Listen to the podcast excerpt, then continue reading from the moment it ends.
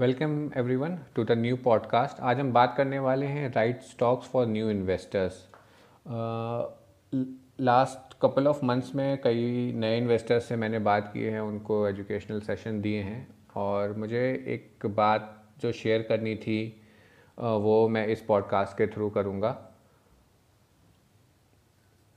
Largely uh, ऐसा देखा गया है कि जो नए इन्वेस्टर्स हैं वो स्टॉक मार्केट में तब आते हैं uh, जब वो अपने फ्रेंड्स या फैम अदर फैमिली मेंबर्स के रिटर्न सुनते हैं मे भी किसी ने सुना हो कि आ, मैंने एक्स वाई जी स्टॉक हज़ार रुपये में लिया था और वो तीन महीने में तेरह सौ चौदह सौ का हो गया है तो उनको लगता है थर्टी फोर्टी परसेंट रिटर्न तीन महीने में तो मुझे भी करना चाहिए। तो ऐसे रिटर्न सुन के उस स्टॉक मार्केट में आते हैं। बट मैं एक एक चीज़ क्लैरिफाई करना चाहूँगा कि ऐसा पैसा बनाना स्टॉक मार्केट से सबके बस की बात नहीं हो, हर बार बनाना पॉसिबल नहीं है।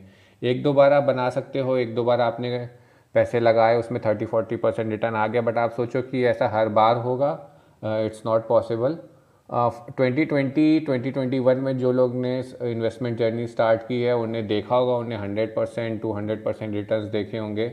ओवरऑल पोर्टफोलियो में हंड्रेड परसेंट रिटर्न देखे होंगे। बट ऐसा हमेशा नहीं रहेगा। जो लोग पुराने इन्वेस्टर्स हैं जो जिनने एटी नाइनटीन में स्टार्ट किया था उनको पता होगा कि उस उस समय रिटर्न्स ओवरऑल रिटर्न्स नेगेटिव थे स्पेशली स्मॉल और मिड कैप के। सो so, ऐसा हमेशा नहीं रहता है।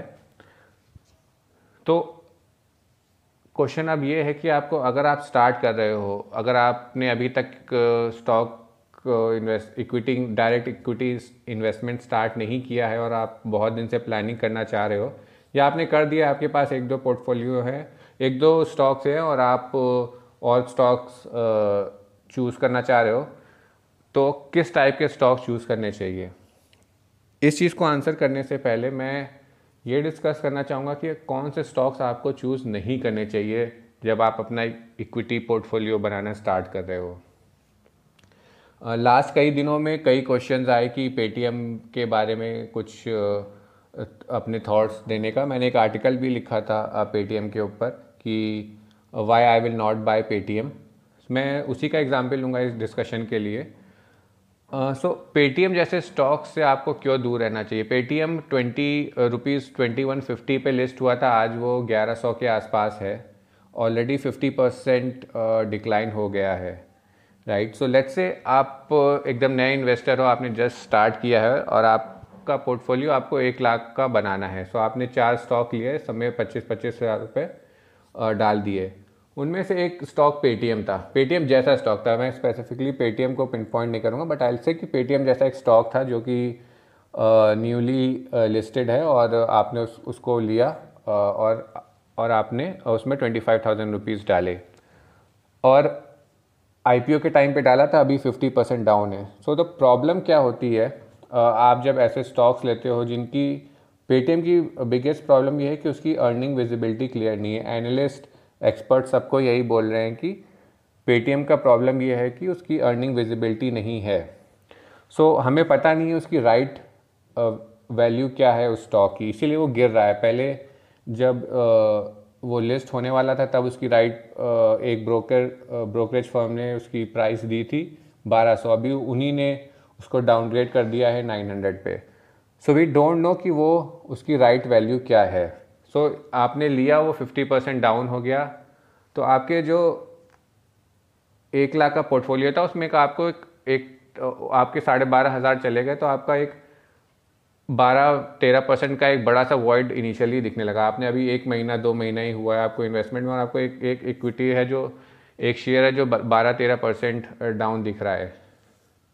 सो so, जब इस इस तरह का आपका पोर्टफोलियो बन जाता है जहाँ आपने एक दो ऐसे स्टॉक्स इनिशियली पिक कर कर लिए हैं जिनकी फ्यूचर आपको पता नहीं है जिनके फाइनेंशियल्स कैसे जाएँगे जिनकी ग्रोथ कैसे होगी उस पर बड़ा क्वेश्चन मार्क है तो आप एक तरीके से डीमोटिव डीमोटिवेटेड हो जाते हैं। मैंने कई लोगों को देखा है ऐसे जिनने इनिशियली स्टॉक में एक दो शेयर खरीदे और वो चले नहीं और फिर उन्हें पूरा बोल दिया कि नहीं शेयर मार्केट अच्छा नहीं है इसमें दस बीस परसेंट का लॉस हो गया और वो एग्जिट कर जाते हैं और फिर सालों तक वो फिर इन्वेस्ट ही नहीं करते हैं।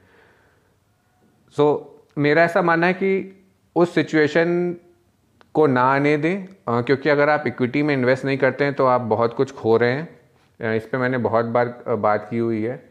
सो so, इक्विटी में तो रहना है और आपको ऐसा स्टार्ट करना है कि इनिशियली आपको लॉस ना हो।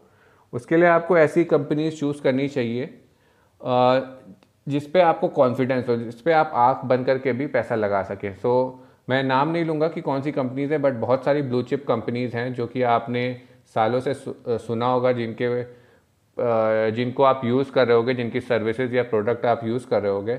आपको पता है कि नेक्स्ट एक साल या दो साल या पाँच साल में वो कहीं नहीं जाने वाली हैं क्योंकि वो इतनी बड़ी हैं उनके इतने सारे प्रोडक्ट्स हैं या इतनी लार्ज स्केल पे उनकी सर्विसेज़ हैं। सो so, आप जब स्टार्ट कर रहे हो तो इस टाइप की कंपनीज़ में पैसा डालो। जैसे जैसे आपका पोर्टफोलियो बड़ा होता जाए, आपकी रिस्क लेने की कैपेसिटी बड़ी हो जाएगी, आपका एक लाख जब दो लाख बन जाएगा कुछ सालों में तो आपकी रिस्क लेने की कैपेसिटी बढ़ जाएगी। मैं ये नहीं कह रहा कि पेटीएम किसी को नहीं लेना चाहिए। ऑब्वियसली ऐसे अगर ये थॉट प्रोसेस होता तो अमेज़ॉन फिर शायद किसी ने ना लिया होता जब वो लिस्ट हुआ, क्योंकि उस समय वो भी प्रॉफिट मेकिंग कंपनी नहीं थी। बट ऐसा नहीं है। पेटीएम जिसको हाई रिस्क स्टॉक में जाना है, उसके लिए अच्छा अपॉर्चुनिटी है। मे बी वो एक दो साल या तीन साल डाउन रहे और मे बी उसके बाद टेन एक्स और फिफ्टी एक्स रिटर्न दे। Nobody knows but but जब हम स्टार्ट कर रहे हैं, हम ऐसे स्टॉक्स में नहीं पढ़ना हमें पढ़ना चाहिए जो नेक्स्ट एक दो साल में जिनका हमें कुछ पता नहीं है। क्योंकि वो लॉस में वो आपका पैसा पड़ा रहेगा, वो ग्रो नहीं होगा। मे बी जब आपका पोर्टफोलियो बढ़ जाए then obviously you can buy Paytm और और बी अदर जो भी अभी नए स्टार्टअप्स लिस्ट हुए हैं, आप उनको कंसिडर कर सकते हो। But at the starting point I would request investors की उस टाइप के स्टॉक्स में ना जाएँ। Quality blue chip stock stocks में इन्वेस्ट करें, अपना पोर्टफोलियो ग्रो करें। और जब आपको लगे, आपको कॉन्फिडेंस आ जाए कि हाँ अब मेरा पोर्टफोलियो स्टेबल हो गया है थर्टी फोर्टी परसेंट रिटर्न हो गए हैं और अब थोड़ा रिस्क लिया जा सकता है then probably start booking picking one two high risk stocks जिनको जिनको आप फ्यूचर में मल्टी बैगर समझते हो।